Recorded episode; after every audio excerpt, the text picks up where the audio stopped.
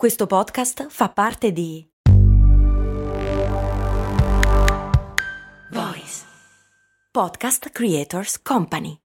Hi, I'm Daniel, founder of Pretty Litter. Did you know cats tend to hide symptoms of sickness and pain? I learned this the hard way after losing my cat, Gingy. So I created Pretty Litter, a health monitoring litter that helps detect early signs of illness by changing colors, saving you money and potentially your cat's life. Pretty Litter is veterinarian developed, and it's the easiest way to keep tabs on your fur baby's health right at home. Go to prettylitter.com and use code SPOTIFY for 20% off your first order and a free cat toy. Terms and conditions apply. See site for details.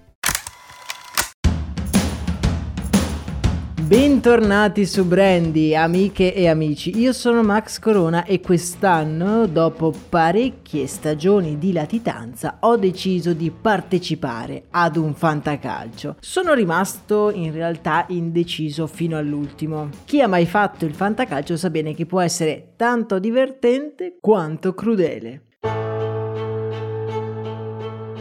Mentre le ore passavano durante l'asta, io mi sono fatto una domanda e mi sono chiesto: ma chi ha inventato questo gioco e come ha fatto a diventare così popolare? Una bella domanda che ci porta, come spesso succede su questo podcast, indietro nel tempo.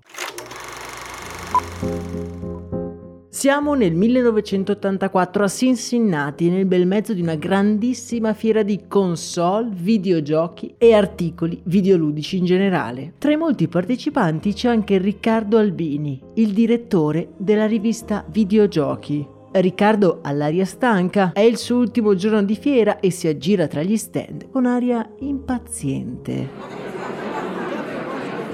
non vede l'ora di tornare in albergo per sfogliare un libro che è riuscito ad accaparrarsi in una delle librerie della città. Riccardo è un grande appassionato di sport e, essendo in America, non ha voluto lasciarsi sfuggire un paio di libri su football e baseball. Tra i suoi ultimi acquisti ce n'è uno intitolato Guida al Fantasy Football, creato da Cliff Carpentier sul mondo del NFL. Ma che cos'è questo fantasy football? Il fantasy football era nato in un polveroso albergo di New York nell'ormai lontano 1962, quando Bill Winterbach, allora proprietario della squadra di football degli Oakland Riders, si riunisce con degli amici e nella penombra creano la prima lega di fantasy football. Il concetto originale è molto semplice. I membri della lega avrebbero arruolato i giocatori nelle loro squadre fantasy e sulla base delle prestazioni di questi giocatori nelle partite nel mondo reale reale i membri avrebbero accumulato punti e gareggiato l'uno contro l'altro. Il concetto, come molti fantallenatori sapranno, è esattamente quello alla base del fantacalcio ed è lo stesso contenuto in quel libro che Riccardo porta in Italia, ignaro che quelle semplici regole verranno seguite alla stregua di una religione da milioni e milioni di italiani. Come detto, Riccardo è il direttore di un giornale e non ha molto tempo da dedicare alla sua nuova idea, ma alcune sere si trova al bar con degli amici e comincia ad adattare il fantasy football al calcio di casa nostra. Creano regole, schieramenti e scelgono di utilizzare come punti da accumulare le valutazioni della Gazzetta dello Sport. Fantacalcio viene testato per la prima volta durante gli europei del 1988, quando Riccardo, gli amici con cui si trovava al bar e i due baristi si sfidano in un primo mini torneo. Durante questa prima edizione i giocatori vengono assegnati tramite sorteggio, un metodo che mostra subito i suoi punti deboli e già dalla stagione 1989 i nostri protagonisti inseriscono uno degli elementi più importanti di ogni stagione di fantacalcio, l'asta.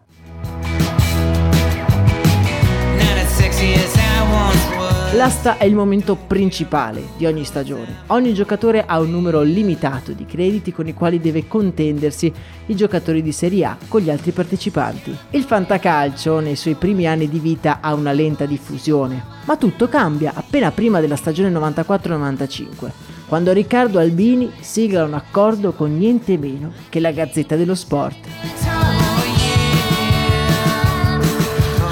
Quella prima edizione si aspettavano circa 10.000 iscritti, ce ne furono più di 70.000. E badate bene che le cose erano molto diverse da come sono oggi, non c'erano piattaforme o internet. Bisognava andare dal tabacchino, passargli la formazione scritta a penna su un foglio di carta. Negli anni il gioco si è evoluto e si è diffuso, diventando un vero e proprio fenomeno di massa. Si conta che oggi ci siano più di 6 milioni di giocatori in Italia, di gran lunga di più di quelli che giocano a calcio reale. Il gioco si espande in tutta Europa senza mai però raggiungere il grado di mania di massa riscosso in Italia, dove gli stessi giocatori vengono fermati e contattati per avere notizie dell'ultima ora riguardo agli schieramenti. Riccardo Albini continuerà a lavorare come giornalista e nel 2005 porterà in Italia un altro gioco diventato anch'esso poi super diffuso. Un gioco che aveva conosciuto nei suoi frequenti viaggi in America, un gioco con dei numeri e delle caselle. Il Sudoku. Il fantacalcio in Italia è quasi una religione ed è di gran lunga più seguito e appassionante del calcio giocato. Anzi, personalmente, io lo ritengo l'unico modo per interessarsi in modo attivo e partecipato al campionato di Serie A. E quanto a voi invece c'è qualcuno tra di voi che ha fatto un fantacalcio per tutti i fanatici, potete trovare nel canale Telegram, il cui link trovate nella descrizione di questo episodio, la mia formazione, la mia rosa, così potete dirmi se ho fatto un buon lavoro o meno in fase di asta. Per oggi è davvero tutto, io vi auguro una fantastica giornata, un saluto e un abbraccio da Max Corona.